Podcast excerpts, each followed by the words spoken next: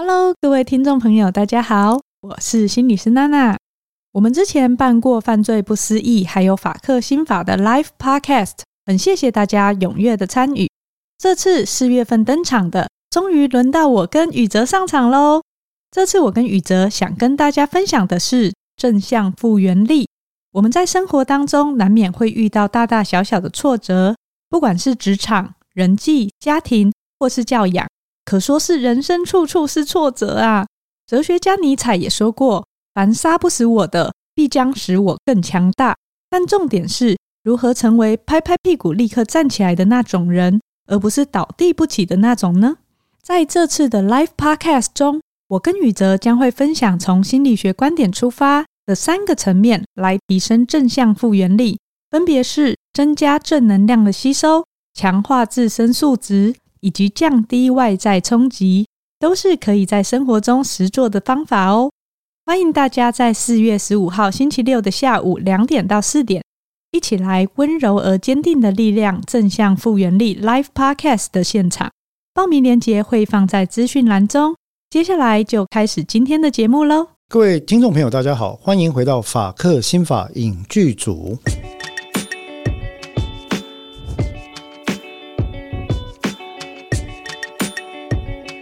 大家好，那今天回到我们法克心法影剧组，今天一样呢是由我志豪跟我们另外一位共同主持人。Hello， 大家好，我是宇哲。上一集叫大叔，这一集有进阶叫蔡老师啦。都是一样，都是大叔。对，都赶快，我也是大叔啦哈。跟大家做一下前情提要，就是说我们上一集提到了一个我觉得相当不错的韩剧，但是我认为它在台湾的评价有可能比较被 underrated， 就是评价有点被拉低了啊。但是因为我个人对这部剧的这个评价其实是不错的，是不错的。不错的理由有几个哈，除了剧情的布线引人深思之外，包括色彩的运用、镜头的运用，一些黑色幽默的穿插，真的是黑色幽默，因为我认为这部剧的基调是非常悲哀的，对啊，但是里面有一些笑点，黑色幽默的穿插，乃至于动作戏基本上都可圈可点。那所以这部剧当时我看它好像评价没有很好，我有点觉得有点讶异。再加上因为这部戏我认为跟我们现在在讨论这个司法心理学里面，我们一定会讨论到几个议题，例如说霸凌 bullying 这件事情，我们上一集就在谈霸凌，好，然后谈到这部戏的大纲背景之外，我们谈了霸凌这件事情在军中特别的环境因素怎么产生。那上一集我们的结尾是什么呢？是讲到说这个宇哲讲了一个算不算雷了，就是一个这个剧的核心精神，就是安俊浩二兵去跟他这个被害者被霸凌最后死亡的人的姐姐报死讯的时候，讲了很多这个往生者的好话，那他的姐姐就说，他说他人如果这么好，为什么你们没有人站出来？好，宇哲在当兵的时候有曾经站出来的经验吗？没有因为我当兵那个时候其实已经没有这么严重了，对，特别是我后来在海巡署，其实相对之下我自己觉得啦，相对之下是好很多。不过这种阶级制度仍然是存在的，就是我们上一集你说的学长学弟制啊，对啊，仍然是存在的。你那时候的军阶是什么？我那时候其实是当一般兵，因为我在博士班还没毕业的时候去当兵的。那个时候硕士还要当一般兵啊？对对对对，哇，那真的我们时代有差。但是我自己觉得，其实当一般兵比较好为什么？因为我那时候当一般兵就是很菜啊，你不用做什么烦恼的事，你只要长官说什么打菜，好我就去打菜，扫地我就去扫地，伏地挺身你就去伏地挺身。伏地挺身1000下你也伏地挺身哦，不过还好我们那个时候的长官没有那么坏。他的确一刚开始在新兵训练或者是刚下部队的时候，他会有一些过激的训练，是等到一段时间那一些学长他觉得说你也是个好人，你也是个听话的人，他就不会对你有太过的这些反应。那如果是不听话的人怎么办呢？我们的确有遇到，就上一集我们有提过，就是有一个御驾不归的人，那个就在我们那里，然后他也的确就会受到学长的欺负，特别关照。对，所以后来其实在我跟一些其他同才的能力许可之下，我们会让那一个人去做一些离开那一些学长的工作。是，那这个也算是尽力在帮忙了啦。嗯，因为其实我们谈到这种议题啊，就是说大的体制之下，一个人的自由意志还剩下多少选择的空间哦？我就想到最近德国一段时间之前了，他们在讨论东西德时期的时候，那个时候呢，东德的士兵哈，就在审判说，哎，有人呢针对这个要越过柏林围墙投奔西德啊，投奔自由的这个人开枪的这件事。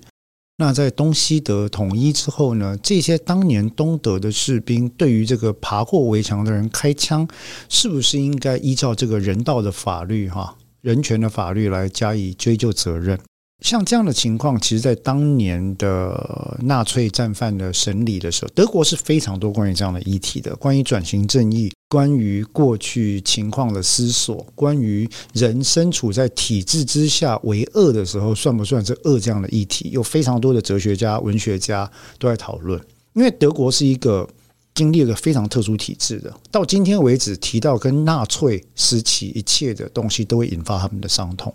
但是他们并没有转过去不看，相对的他们做了相当多的清算，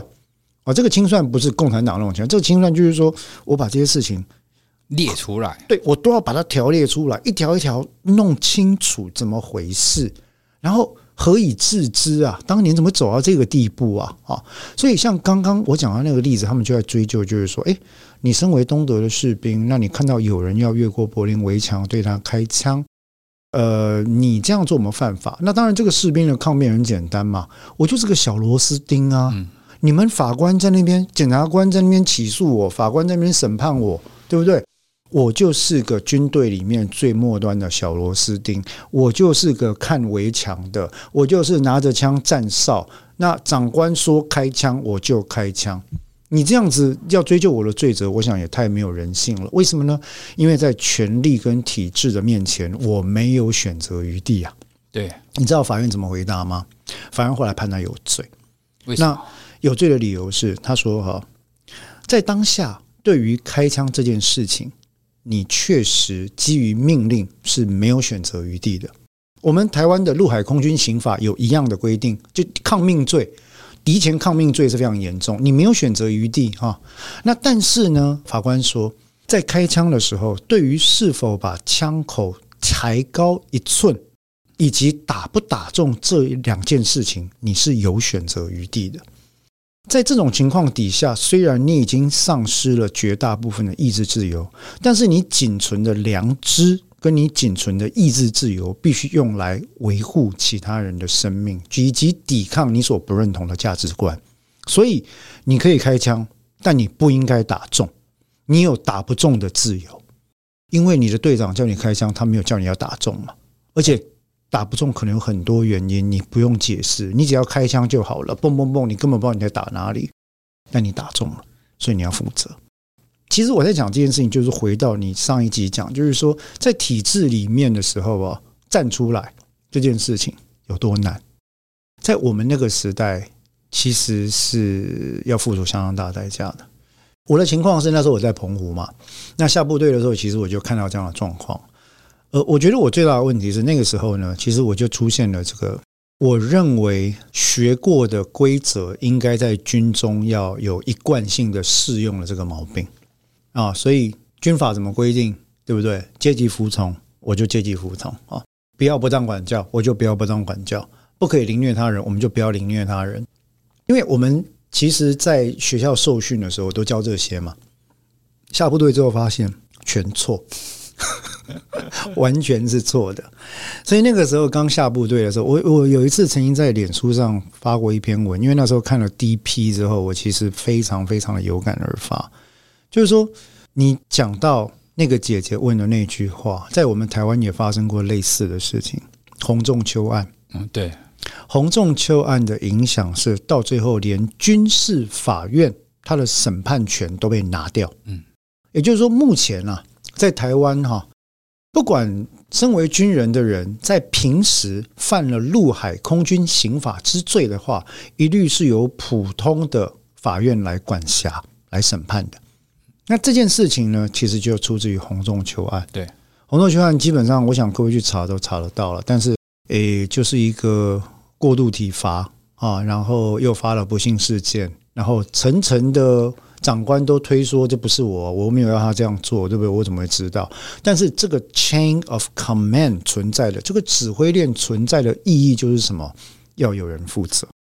这跟纳粹那个论证是一样的啦，我不是说他们是纳粹，我只是说那个理论上那个论证就是一样，就是说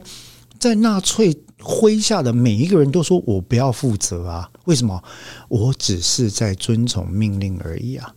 可是那个法院的论证是铁铮铮的，有些时候你确实没有自由意志，但是有自由意志的地方，你如果怠于行使，那你就丧失了身为一个公民的资格，必须要接受处罚。那我那个时候其实就曾经，我刚下部队的时候就因为看了太多，我刚上集我们有提过一些体罚的对方法嘛，那个还是小 case 啦，还有叫人家吃厨余这件事情也很常见，真的。当年跟逃兵有关的，可能也涉及军中的性侵事件，那这些东西其实都是当年时代的一个缩影。但是剧里面的姐姐问说，那你为什么没有人站出来呢？但是站出来的结果，我记得我那个时候其实就曾经出现过类似的事情，就是说我刚下部队报道之后，那我也认为有一些管教的手法是不对的。第一个，我讲一个基本原则哦，除非士官不在，否则的话，兵跟兵之间只有年资的区别，原则上来讲没有阶级的区别。管教权这件事情是不能够移转给士兵之间相互行使的。指挥权跟管教权这件事啊，那当然除非今天你可能是上兵武长，那你就有一个 title 可以这样做，但是是合理的范围，在军事作动跟指挥的范围之内。但是我那时候看到非常多，其实就是在凌虐啦，那个不是管教做空气椅那个啦，然后可能就是直接用枪托打人呐，啊他一定叫你戴钢盔嘛。所以那个时候几乎所有的新兵，我记得那时候好像是每一个半月来一梯吧，那所有新兵的噩梦就是要撑过一开始那一个半月，因为一个半月之后会有另外一批替死鬼来那你就比较不会那么痛苦，你的痛苦会每一个半月少一点啊。如果那一批兵棋空掉了啊，你的戏啊，你要多痛苦一个半月哇！那个时候因为我们在离岛，然后又是边防，我们在沙港，是所谓的独立营。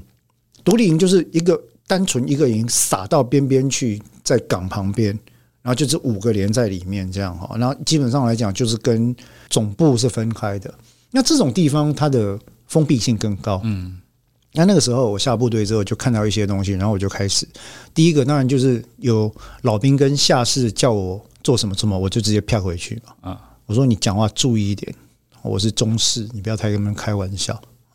那当然后来我的那个辅导长人也非常的好，他立刻站出来挺我，他说再有谁在那边跟我讲什么年资梯次的，眼睛瞎了没看到阶级的，我就法办。对，但是这样子的话，我自己跟他的这个表态就让我惹上麻烦了。对啊，一定的啊。为什么呢？因为连上不是辅导长最大，连上是连长最大。那我们那时候那个连长其实是一个资深的连长啊，后来他升少校，少校连长其实是大的连长那辅导长跟连长之间又有一个差别，是正旗生跟专科生的差别。辅导长是专科生，那连长是正旗生。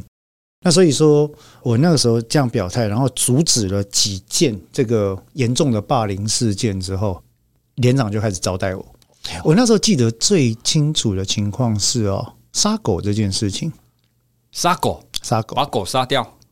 我们在沙港的营区旁边有很多野狗，防风林嘛，琼麻林嘛，防风林很多那反正那个野狗很厉害啊，它都是会找到那个空隙钻进钻出啊，然后在伙房附近捡东西啊，或者是我们打饭结束之后那个厨余或骨头有些比较好心的新兵孩子就会丢到旁边去，他们就会去吃嘛那我们那时候那个连的连长他会叫人家去抓狗来呢，他还特别有一些嗜好，他喜欢杀小狗。他杀小狗的方法呢，也不是自由狩猎，他喜欢把它身体埋在连集合场旁边的泥土里面然后呢，把杀狗这件事情当做一种，对他来讲我不知道是娱乐吧，对我来讲是严重的惩罚。我曾经在他的要求命令底下因为我如果不遵命也是要犯送军法嘛，因为我之前介入了几宗不当管教的事件，那后来其实他就觉得说、哦、你很会嘛，所以他最常对我做了两件事。第一件事就是像一阵旋风一样的砰把我的房门撞开之后，在我的房间里面搜就是搜什么，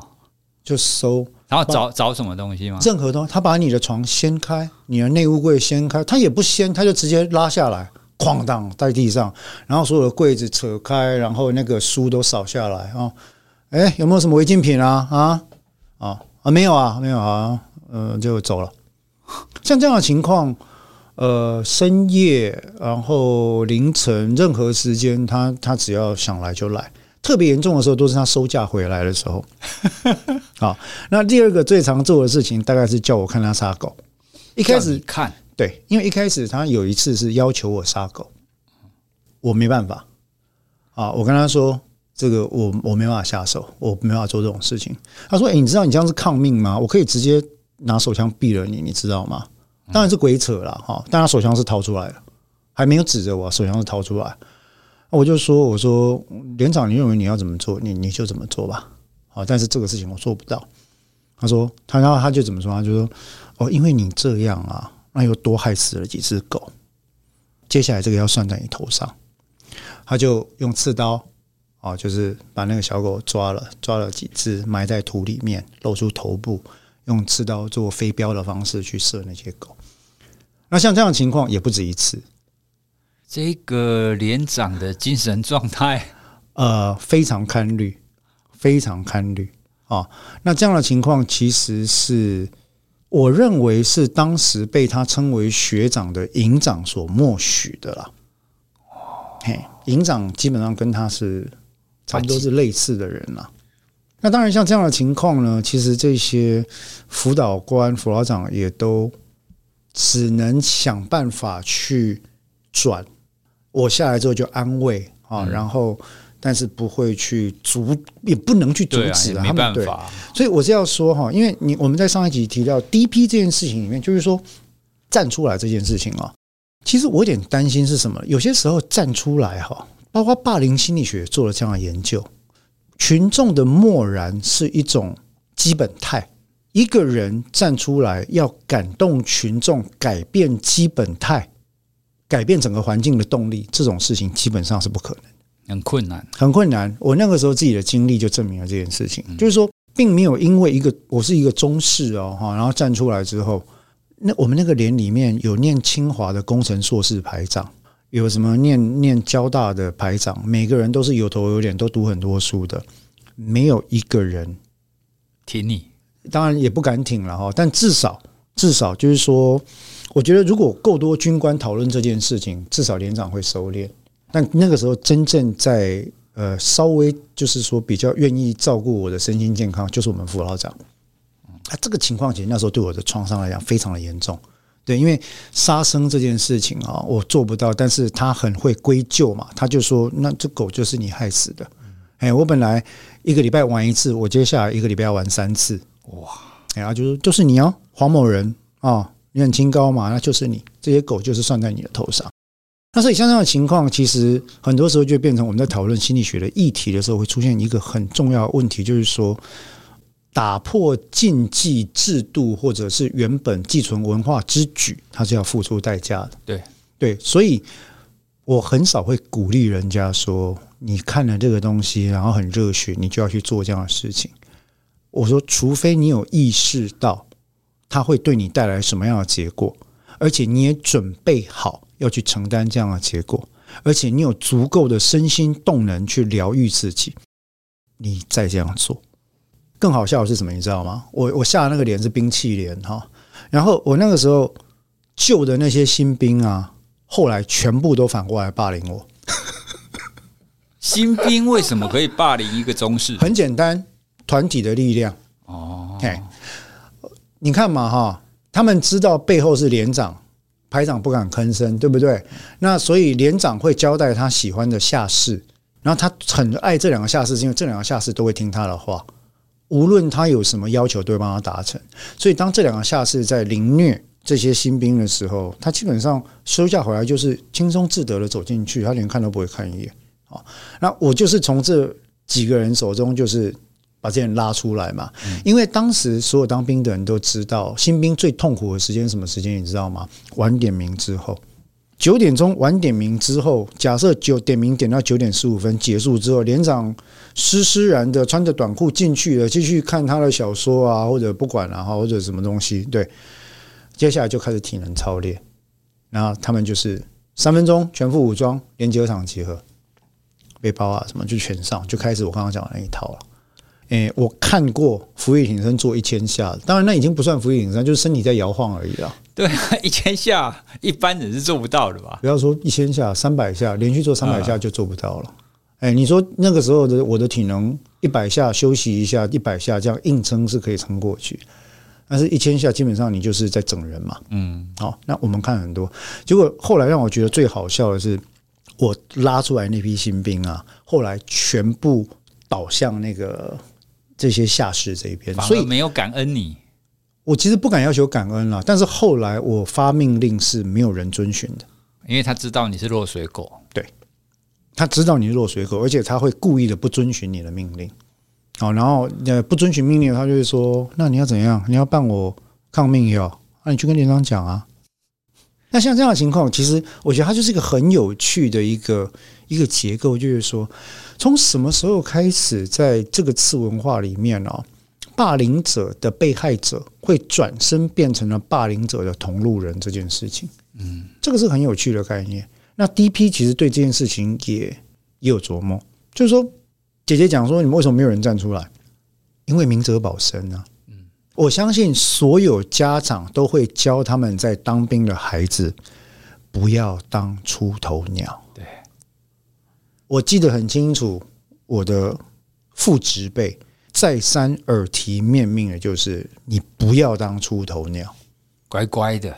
忍一下就过了，头低低的，不要回话就过去了。结果就不行，我一定要不是，就是说我觉得这个就是这样，我觉得有时候就是我第一个脑筋转不过去，第二个死读书哈，就是觉得读了书大概就是照那个样子，我们要怎么样这样。那第三个当然是自我形象的问题，我觉得那个东西我看到，那我不能假装没看到这样。所以后来就会演变成，其实越演越烈，到最后一度我是有就是很不好的念头的，很不好的念头。但后来还好。在状况更坏之前，我们那个辅导长他就设法帮我请调到另外一个连上去。他把我调开，他是帮我。对，我至今对那个辅导长真的是非常的感恩，非常感恩。那个辅导长南投人，非常非常棒的一个人，我今生对他真的是觉得这个人真是太好了。所以他就很像是你一刚开始描述把枪口移开棍的那一个人，他其实完全就是。那他也会当然他不跟我直接讨论这件事，但他会安慰我，关切我的身心状态。因为那个时候还有一个很有趣的情况，就是因为我虽然是中士，但是我们是要站安全士官的嘛，安全士官其实就等于是站卫兵，只是说你是以士官的身份在站一个核心的哨所这样子。因为这个排长呢体察了连长跟我之间的关系，所以我曾经有连续2到3个月，每天固定就是13、24，就1点到3点，2点到4点，一直这样排。那传统是不会这样排的，他这样排的目的只有一个，整你，因为13跟24是打断睡眠最严重的状况。那我连续一段时间就被这样排，排到最后有一天我下了哨，枪还没还，我直接去找排长。哇，他吓死了。对，学历很高的排长，我说：“白，我请教一下，我做错什么了吗？”你有意识到你还带着枪吗？对啊，但是反正也没什么了啊，我就因为经过嘛。哎，我做错什么了吗？你知道你排我13、24排多久了吗？他就说。你应该知道你自己做错什么啊，对不对？我就问说，是连长叫你这样排的吗？我没有啊，连长完全没有这样讲。但你自己应该知道你做了什么事。我就不问了。当然后来枪还是还回去了啊，子弹还是经典交接了。可是我的意思就是说，人在这个体制当中，如果今天有机会我再遇到当年这些人，他们的回答会跟那个黄姓的退伍上兵是一样的。他会讲说，黄志豪你不要介意啊，那就是当兵就过去了，我跟你无怨无仇啊，啊当兵就是遇到了嘛，对，结束就忘了吧，你那个时候如果不要这样也不会有那么多事啊，是吧？对啊，所以这个过去我们就算了吧。所以看 DP 看到最后那两集的时候，我觉得其实这个阿兵哥是代替很多人做了他们当年心里想做但始终没有做的事情。对，嗯，因为那一幕是非常惊心动魄。就是说，我觉得那个恨哈，那个恨跟那个愤怒，并不在于你当年对我的加害或凌虐或施虐这件事情，而在于你居然身为一个加害者，在离开这个场域之后，可以用一种云淡风轻的态度跟我说：“我跟你也无怨无仇啊，啊，当年就算了吧。”这句话真正令人生气。我也是因为看了那一幕，所以我一直觉得在这样子的军中的霸凌也好，或者是这种欺压，这对人是不是真的觉得这个是我人生当中一段单独被抽离起来，它不应该，它不属于我人生当中的一段，所以觉得说，哎，反正我离开了，所以大家就忘了它吧，就你就当做这个只是我们去某一个地方游玩，那游玩完大家都不要介意。对，这个其实蛮可怕的，很可怕。所以我发现，我不是说有一段时间，我到了美国之后，我退伍之后大概花了1年时间申请学校，然后就去美国纽约念书嘛。我在美国的时候疯狂试着阅读，然后阅读了非常多的心理文献，人格心理学，各式各样临床心理学，非常多的书籍跟文献，就是神经病一样。因为从其中我有发现到有自我疗愈的力量。然后有一次我读到跟霸凌跟自强跟其他的状况相关的文献，我才发现说，不是1年之间都会有这个噩梦再现的状况吗？但1年之后之所以没有，并不是它不见了，因为看完了 DP 之后的隔天晚上我就做噩梦了。真的真的，那要再唤醒你以前的那一些。对，所以我发现当年的创伤，我很可能是用 repression 的方式把它压抑下来，然后说服自己说，我现在已经有 empower 了，我已经比较有力了，我已经不是无力被掌控，我已经不是无力的人了，我已经有了可以掌控自己一定环境的相当程度的能力，我也已经不受到那样的宰制了。可是当你回归梦境的时候，真是很可怕的，因为你会发现你完全无力，那个栩栩如生啊！就我刚刚跟你描述那些人的嘴脸，我记得一清二楚。清清楚楚，姓啥名谁，那个嘴脸长什么样子，然后那个身高，然后那个秃头，那个脸一清二楚。哇，所以真的是一个非常历历在目的一个负向的记忆，真的是负向记忆。所以我那时候看到，我才说 DP 这部片其实它演出了非常多很深刻的东西。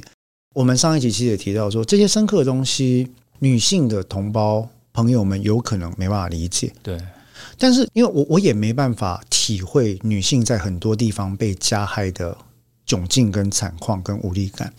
可是我曾经思考过，我在跟我太太讨论这件事情的时候，因为我很常听她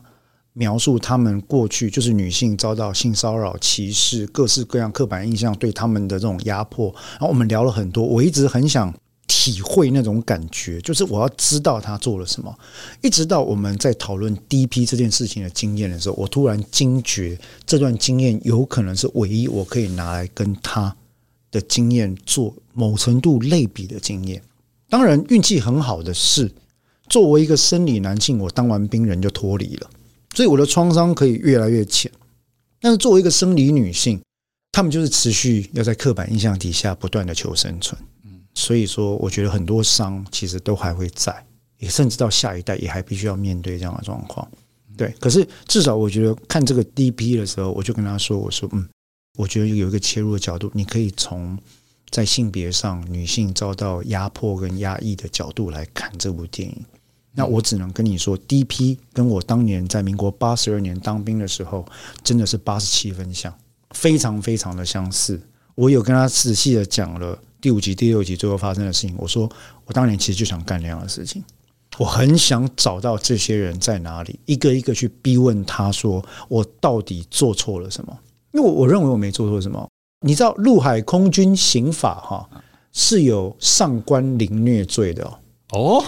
军官凌虐下属这件事情是要判刑的，陆海空军刑法第44条第一项叫上官凌虐罪，44条第二项叫做上官士兵，就是学长凌虐学弟也是要判刑的。第三个，上面的军官士官知道下面的下官或者学长在凌虐士兵或者学弟，你却纵容他，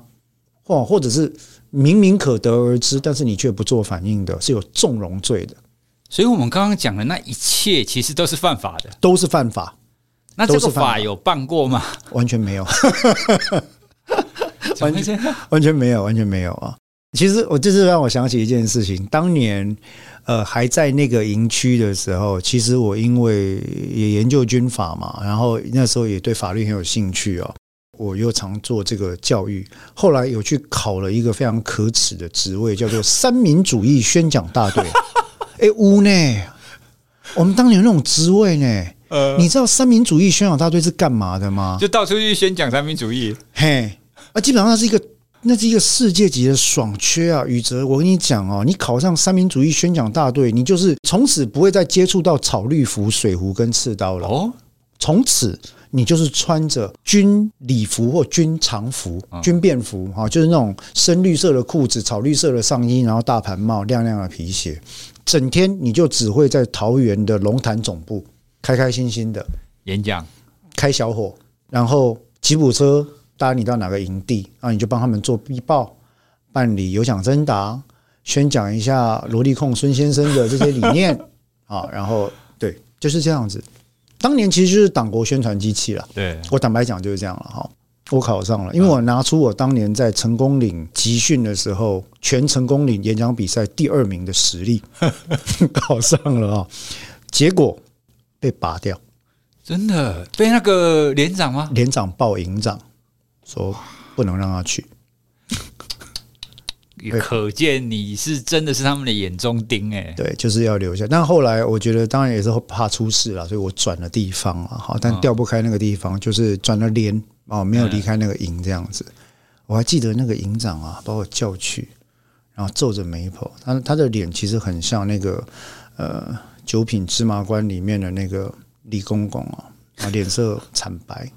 然后眼睛细细的，阴阳怪气，问我那个黄中士。我们部队真的有这么对不起你吗？啊，你投诉到旅部去是为了什么呀？所以你当时投诉到旅部去，因为你知道我们当年有一个东西叫赵老师哦，有我那时候也还有啊，哎，我们都叫林老师，因为 they never come, they don't care。他们有时候会做宣讲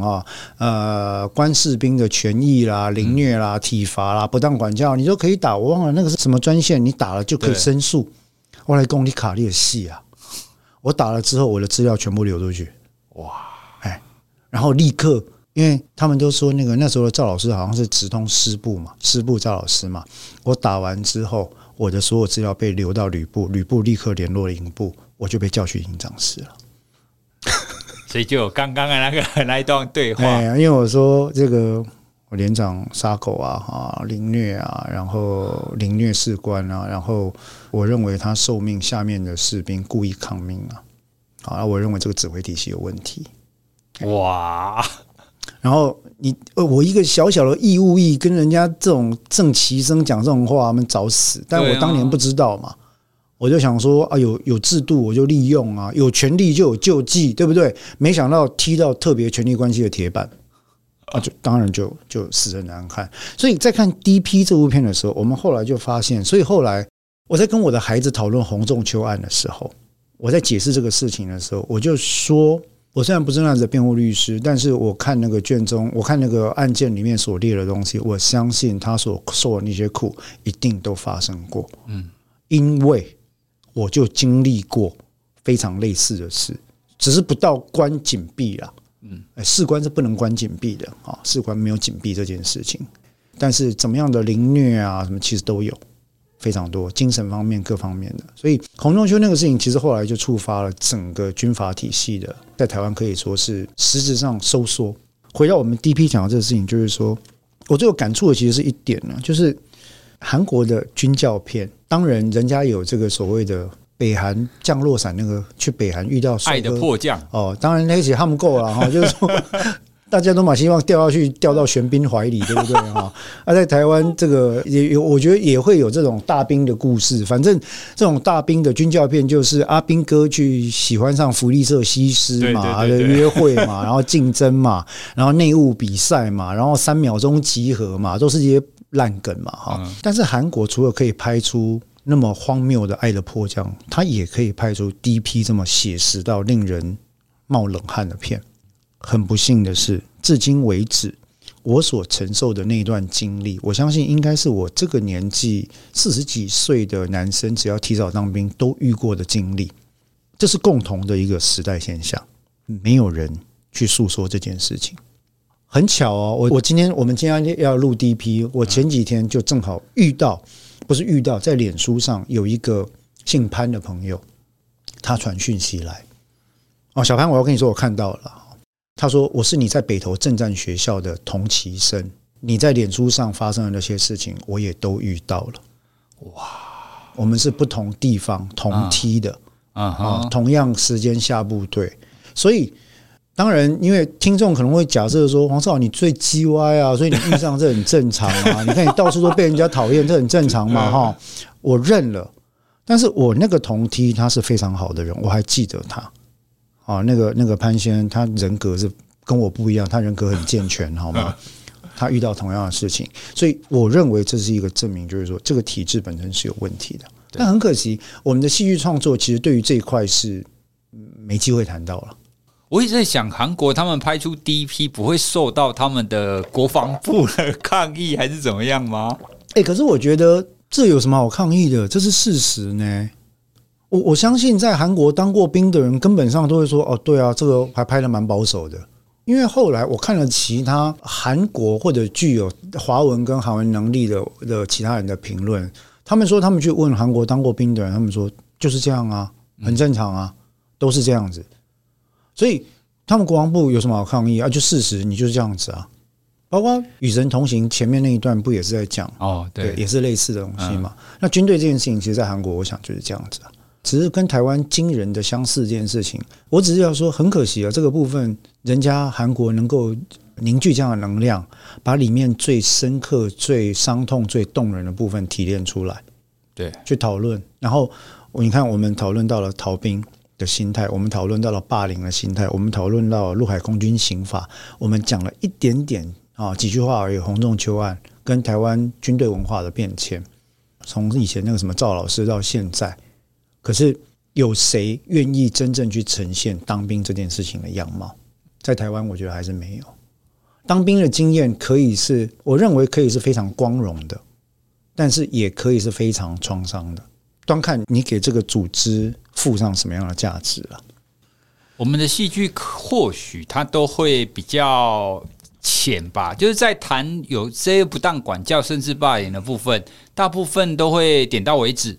或许也不敢或者是不想挖得太深吧。我觉得有一部分是应该我们台湾的戏剧在创作的时候往往会附有一种文以载道，然后必须有 happy ending， 要一个 rosy ending， 就是美好的结尾，对，好，一切总是会好的，这样的情况他们比较，我觉得还比较少看到作品愿意尝试正面的凝视一个创伤事件，把结局留在最创伤的那一刻结束。DP 是这样的作品，对，所以虽然这部戏哦，我认为它在台湾并不受欢迎，因为你看女性群众就一定完全没有群众基础。对，像我老婆就说，这个完全不会想看。嘿，我太太也是，她说这个她没办法 relate， 就是没有办法产生共鸣嘛，哦，但是我看了之后，我真的觉得这部是非常好的作品，而且那个导演其实我很喜欢，那个导演好像是熔炉的导演哦，熔炉是我没办法看第二次的片子，熔炉我也不敢看。你至少要看第一次。可是我看到那个剧情我就不敢看。可是作为心理学家跟孩子的爸爸，你至少要看第一次。好吧，等我哪一天就是心理建设足够的时候，我再打开来看。对，我记得我第一二季的时候讲到熔炉，然后那时候也是、哦、非常不舒服。对。可是很不幸的哦，那样的事件到今天可能还有。对，还是有。好，那无论如何，我们今天讲了 DP 啦。那上一集我们讨论了这个霸凌，这一集我们讨论逃兵，然后军中的这种种种的生态啊。其实倒不是要揭疮疤，我觉得比较多是希望之后的人可以不要再遇到这样的事情了。对，其实我觉得自己身为受害者，并不必然要变成加害者才能复利吧，才能 empower 自己吧。有时候我觉得跟直接面对自己的过去，然后把这些东西一条一条挖出来，我觉得也是一种疗伤的手段。后来在写这些东西的时候，或者重新整理这些东西的时候，或者接到前几天那个潘先生的讯息的时候，我其实想了很多。我已经把这件事情置诸于脑后了，可是我还记得很清楚里面的每一个细节。现在这样讲当然不是再回去恨那些，因为没有意义了。他们也会觉得说，你这人怎么度量这么小？这几十年了，几十年的事情了。我讲的当然不是说怎么样，因为要追究那个责任，我早就动手了，对不对？我现在讲的就是说，这个过程其实人是可以走出来。那我也想给，如果潘先生有听了哈，小潘有在听的话，我们都走过来，所以其实这个是可以引以为傲的。就是说，有些时候没有。你付出了代价，那个姐姐讲的话，你站出来的这件事情，你要付了代价。但你付了代价，我觉得有些时候它就会变成一个光荣的印记，就是我遵循我良知做了这个事，我把枪口抬高了1寸。虽然后来被那个人回来咬我，但这个无可奈何，我觉得那就是代价， That's the price you gotta pay。 对啦，所以我想我们今天大概 DP 的部分谈到这边了。宇哲还有没有什么想法？我其实对你刚刚谈的一个印象非常的深刻，就是我们需要可以去凝视这样子的一个创伤。就像刚刚我们讨论的，把军中也好，或者是其他我们的共同的这一些发生过的事件，把那个不堪的部分拿出来看一看。其实也不是要究责，或者是要去怪罪人，而是凝视伤口这件事情本身，其实对大家，不管是当时有受害的人，或者是现在的人，其实都是有帮助的。我认为非常重要。我认为非常重要。其实像那个时候，我说了我的症状给一些精神专科医师的朋友听嘛，那他们就说，虽然没有看诊，他们就说你那个时候的情况应该是有一点 PTSD 的状况。对啊。好，那我自己想，我也觉得似乎符合。有一段时间，其实我会刻意的去